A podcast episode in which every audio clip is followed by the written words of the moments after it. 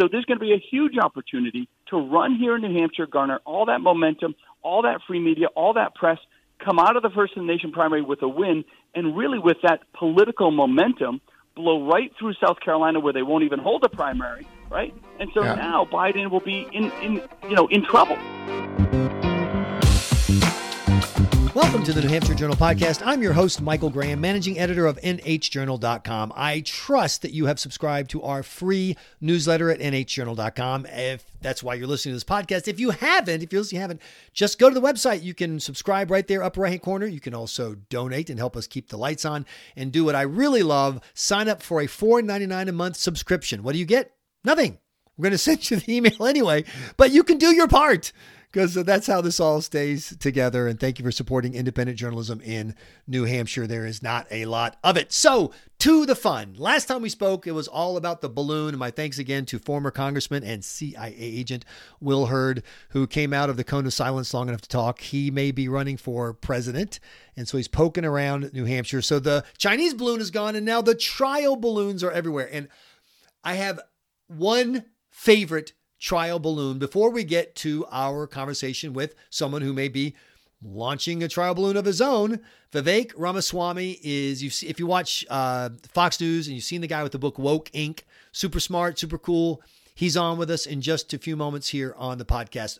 Terrific conversation. I learned so much. That's coming up. So that's one trial balloon. Then there's the Sununu potential trial balloon, which we will get to in a second. Obviously, I, I think we can say Nikki Haley, my former governor of South Carolina, no longer a trial balloon. She's going to make a big announcement next Wednesday. She'll be in New Hampshire on Thursday and Friday. We'll be covering it at nhjournal.com. But my favorite trial balloon, Robert F. Kennedy Jr. Yes. So here's the story. Couple weeks ago, we had a report, no one else covered it, that uh, Robert Kennedy's son, RFK Jr., best known for being a crazed environmentalist and wacky anti vax conspiracy kook theory guy, uh, jumped into the fight for the New Hampshire First in the Nation primary, like out of nowhere. It's not like RFK Jr. lives here or anything, you know, where'd that come from? And we had fun with it, pointing out that while he might in fact be a science challenged loony, RFK Jr. did as much to save the First Nation primary as Senator Shaheen, Senator Hassan, Ray Buckley. He wrote a letter.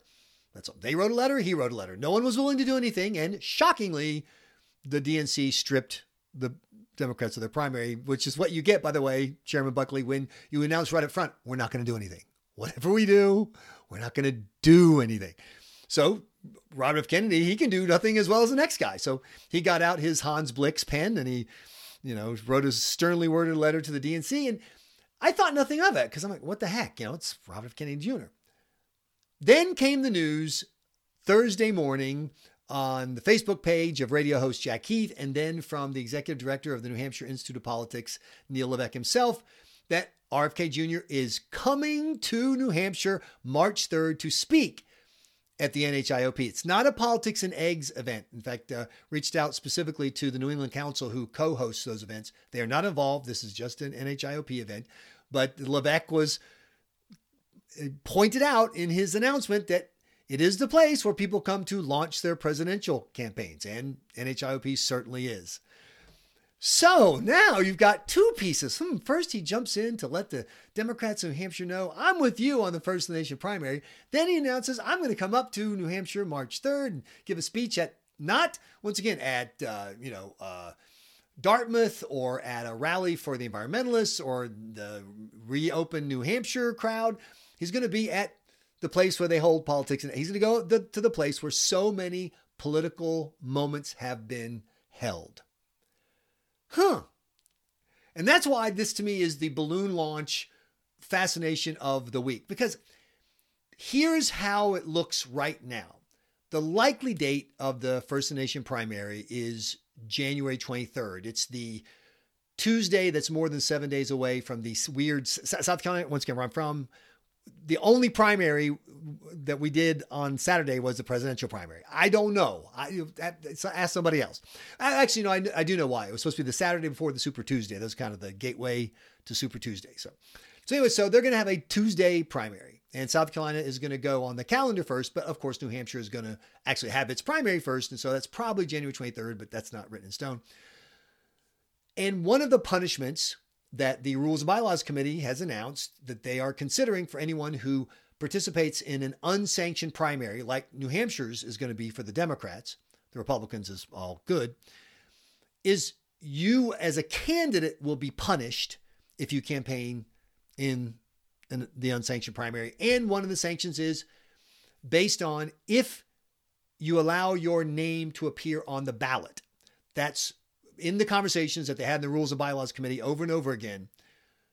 It's you can't get away with saying, "Hey, I, I haven't even been to New Hampshire. It's just my enthusiastic people. They got me on the ballot." No, no, no. If your name's on the ballot, you're campaigning, and you face sanctions, including possibly being denied a spot in one or all of the debates. Plus, there's the fact that Joe Biden, Biden specifically crafted the let's take the primary away from New Hampshire, which means that as it looks right now, it is all but certain Joe Biden's name will not be on the ballot. Now, that's not a huge problem for Chairman Buckley and the Democrats.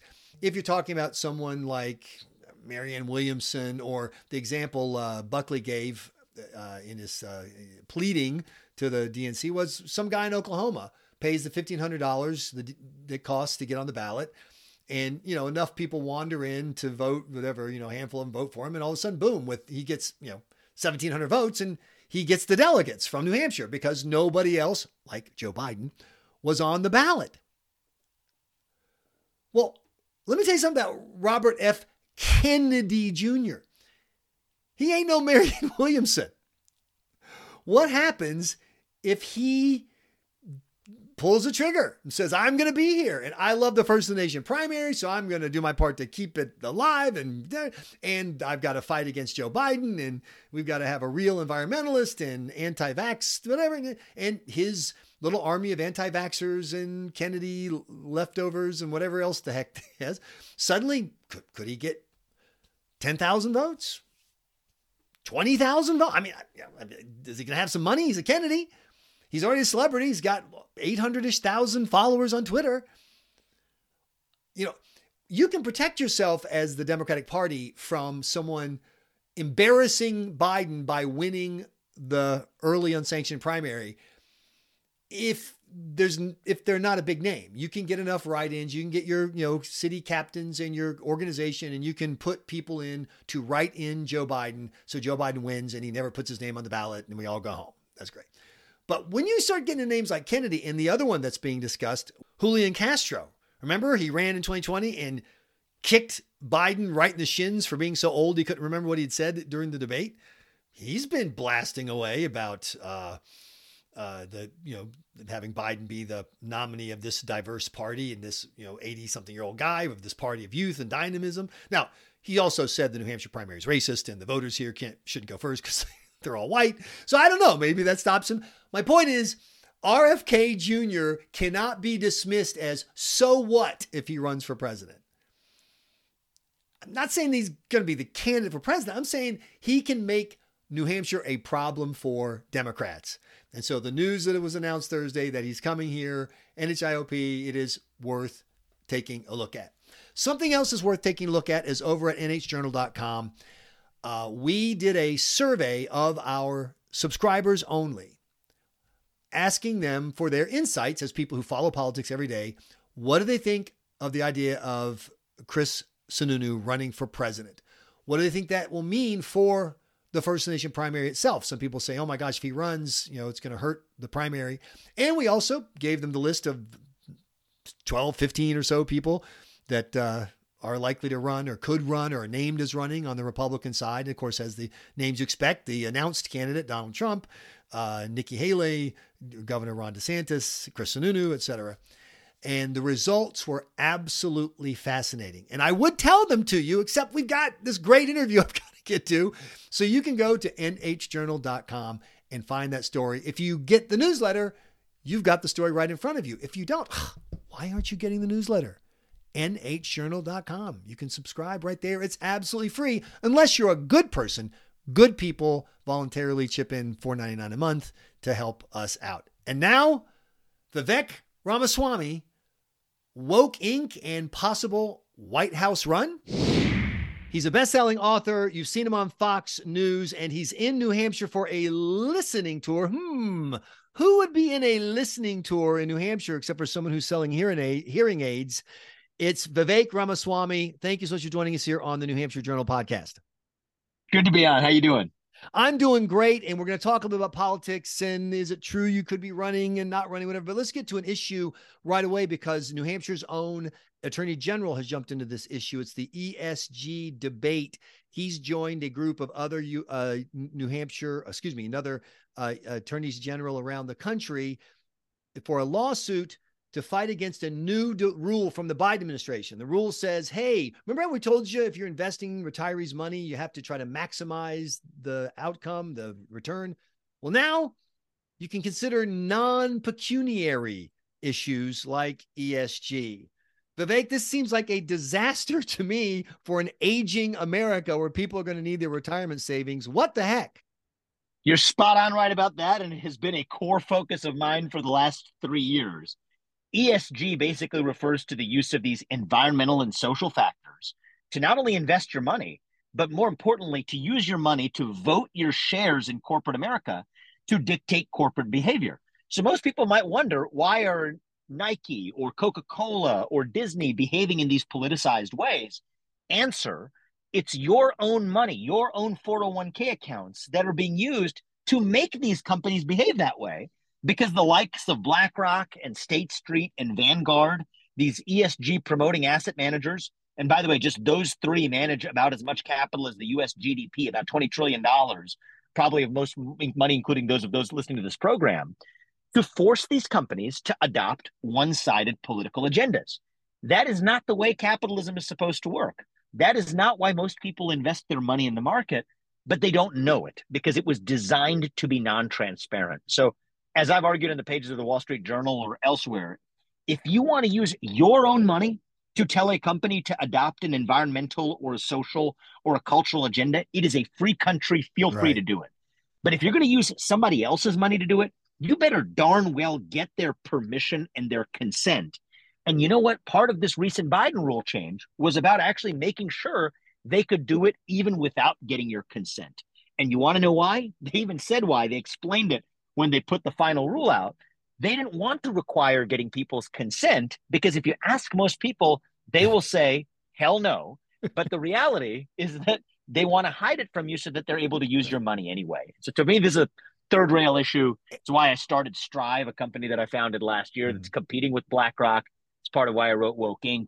But the good news is knowledge can be a source of empowerment that once you know this, you're empowered to actually take it on. And people should know that Woke Inc. specifically addresses these issues and how these ideologies that are related to politics and, and visions of society have worked their way into corporate boardrooms where they just don't belong if your goal, once again, is to help people prosper. And by the way, talking about people not wanting it, uh, New Hampshire Journal and our parent company, Inside Sources, have repeatedly polled people how much more per month are you willing to spend on your utility bill in order to fight climate change?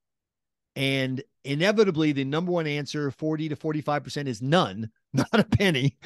And then mm-hmm. five five bucks a month.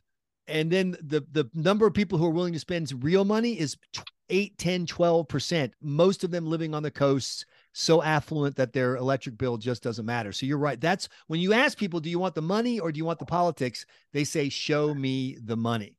Um, but one of the problems we have having this debate, as you know, uh, Vivek, is that there are a lot of people uncomfortable complaining about ESG because they're going to get called racist bigots. You know, they're not fair, mm-hmm. they're not good people. And it feels a lot of times like the notion that you can speak freely is under uh is is under fire.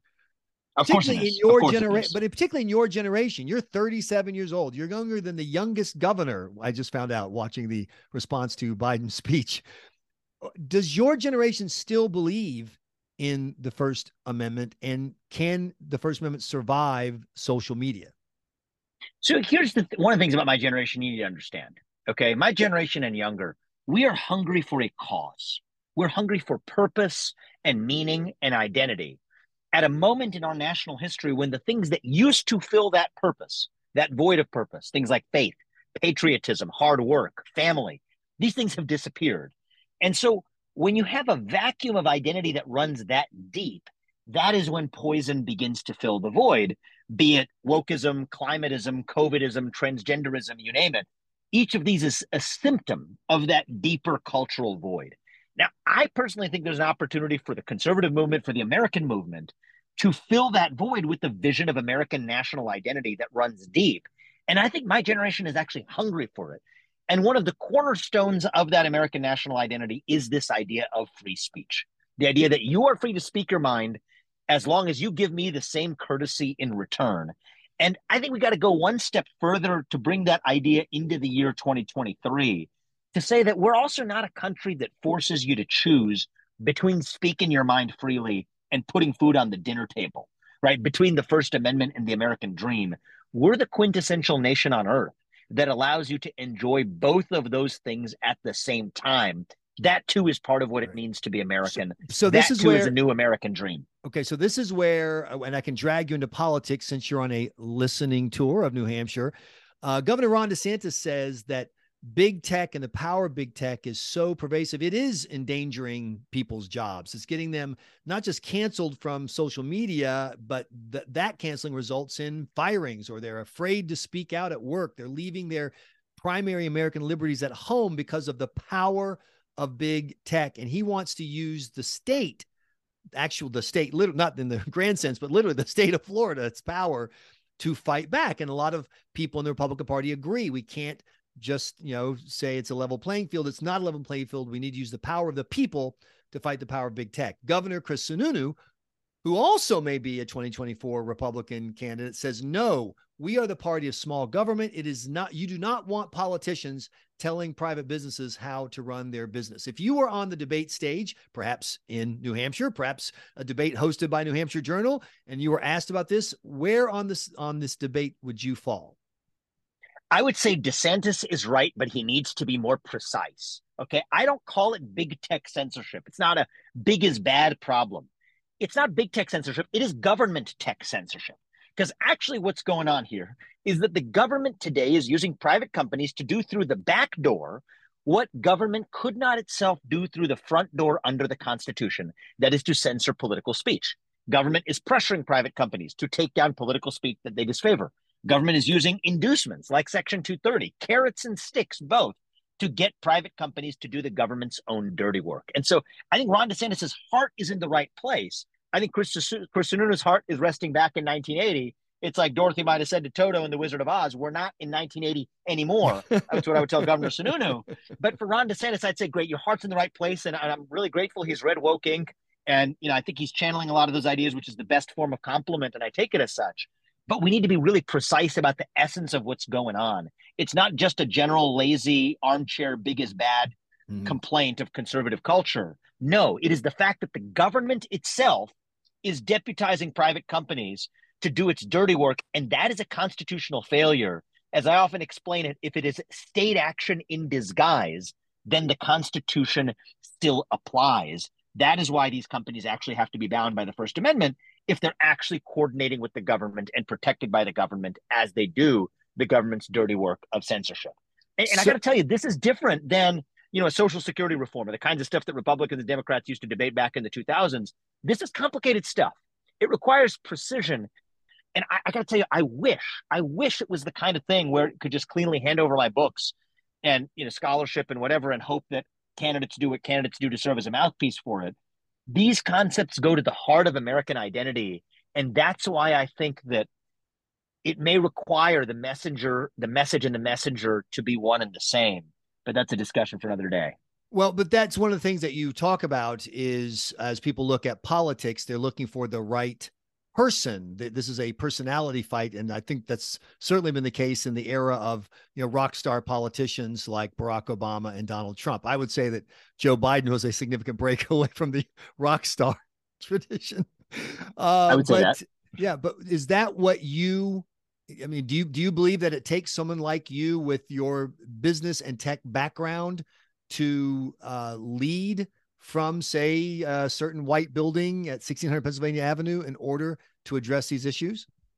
So here's where I, here's what I don't believe. I don't believe that just because I or anybody else has successfully run businesses, and yes, I have lived the American dream. I've built multi-billion dollar companies from scratch. My parents came to this country with not a lot of money, and I lived the full arc of the American dream. Oversaw the development of drugs. Five of them are FDA approved. Great, all that. Everybody has their resume. I don't think that qualifies me or anybody else to run the country. Okay. However, I do have a vision for our country. It is a vision that it's not somebody else's vision that I'm going around talking about. It is a vision I've developed over the last three years, written three books in the last right. year and a half. Two of them are published. Third one's coming out this spring. I've traveled the country. I believe we live in a moment where my generation and younger does not have the answer to the question of what it means to be an American in the year 2023. I believe that the most important thing a leader can do today is deliver an answer to that question with conviction, reviving the basic rules of the road in this country. Okay.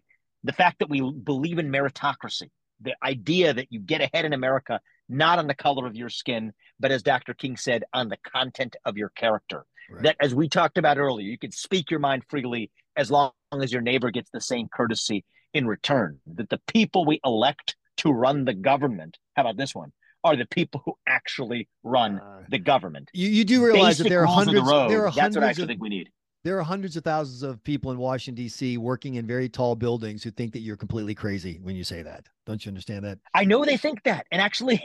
think about what it means when those people view the elected officials in this country who eh, the people of this country take so much trouble to go through the ceremonious process we call an election right they view them the permanent state views those elected officials as an convenience as a nuisance right. because they're the ones actually running the show, the permanent. But, but listen, I can hear people shouting. You, but I can hear people shouting. Have you seen the people in Congress? Do you really want those people running things? Oh my, do we do we really well, you want the government of AOC and Marjorie Taylor Greene Really, is that what we want? That's for the people of this country to decide. Okay, we are a government of the people, for the people, by the people. In right. 1776, we rejected that old world European view. And in fairness, okay, in fairness, for most of human history, it was done the other way, where we decided that citizens could not be trusted to govern themselves. Mm-hmm. These had to be decisions made in the back of palace halls with business leaders and church leaders getting together in a smoke filled room and deciding what's right for the rest of society at large. That's how it's been done for most of human history. But America was born on a radical idea nearly 250 years ago in this country, in places not too far away from where I'm speaking to you right now in New mm-hmm. Hampshire, where we decided that we're going to do things differently that the citizens of this country settle those questions through free speech and open debate in the public square where everyone's voice and vote counts equally. Okay, that is the American idea. It's not a moderate idea, it is an extreme idea. And I think that if we're going to achieve national unity in America, it's not going to be through someone showing up in the proverbial middle, whatever that means, and say, can't we all mm. hold hands, kumbaya, and compromise? No. it is going to happen if and only if we embrace dare I say, the extremism of those American ideas, the extremism of the ideas that underlie the American Revolution that set this experiment into motion in 1776. And the funny part about it is, I still think that most Americans believe in those basic rules of the road. I even and, think that most Americans think that their neighbors and their colleagues believe in those same rules of the road, though they can't be sure anymore because we're not allowed to talk about it. So if I have at least one mission I have many missions, but if I have one mission that's more important than all the others, it is to break down those silos of discourse so that we can start talking openly again. And if we can do that, I have full confidence that our best days are still ahead of us, that we're not in some inevitable national decline, but it might just turn out we were just a little young, that we are As- going through our version of adolescence and we still come out stronger on the other side of it as I remind people all the time, there's a reason why it was called a revolution. It was such an mm-hmm. extreme mm-hmm. revolutionary idea. And so uh, keeping the revolution alive uh, is a tough one. Hey, for people who are interested in how your listening tour turns out, uh, where can they find out more about you, Vivek? Yeah, I got a website which has a little bit of information on my books up right now at vivekramaswamy.com you follow well, good. me. it's Twitter. nice and easy. That's, That'll be easy to spell. Yeah, yeah. That's good. Yeah, it's it's just the usual way, you know. the, the old Vivek Ramaswamy for you. Uh, so first name is V I V E K, and the last name is R A M A S W A M Y, Vivek Ramaswamy. And then you can follow me on Twitter. Uh, you know, the company I founded is is Strive Asset Management. It's something I've I've been very proud of over the last year, and very proud of what we're doing and moving the debate on ESG. uh, you know, I, I spend a lot of time these days traveling the country, but also on media. I'm just a big fan of believing that, you know, the best measure of the health of a democratic society is the percentage of people who feel free to say what they actually think in public. And the shame is when I was an elite biotech CEO, I wasn't really free to speak my mind as a citizen. Mm-hmm. And that's why I moved on to this other career to say that, you know what, the only way we're going to fix that is to start talking openly again. And the more of us that start doing it, the more likely I think our country is going to be saved at the end of this. Thanks so much for joining us here on the New Hampshire Journal podcast. I really appreciate it. Appreciate it, my man. Thanks so much for listening to this edition of the New Hampshire Journal podcast. Please find us on Twitter, New Hamp Journal, on Facebook, NH Journal, and of course at nhjournal.com where you can sign up for our daily newsletter. I'm Michael Graham with Inside Sources. Thanks again for listening.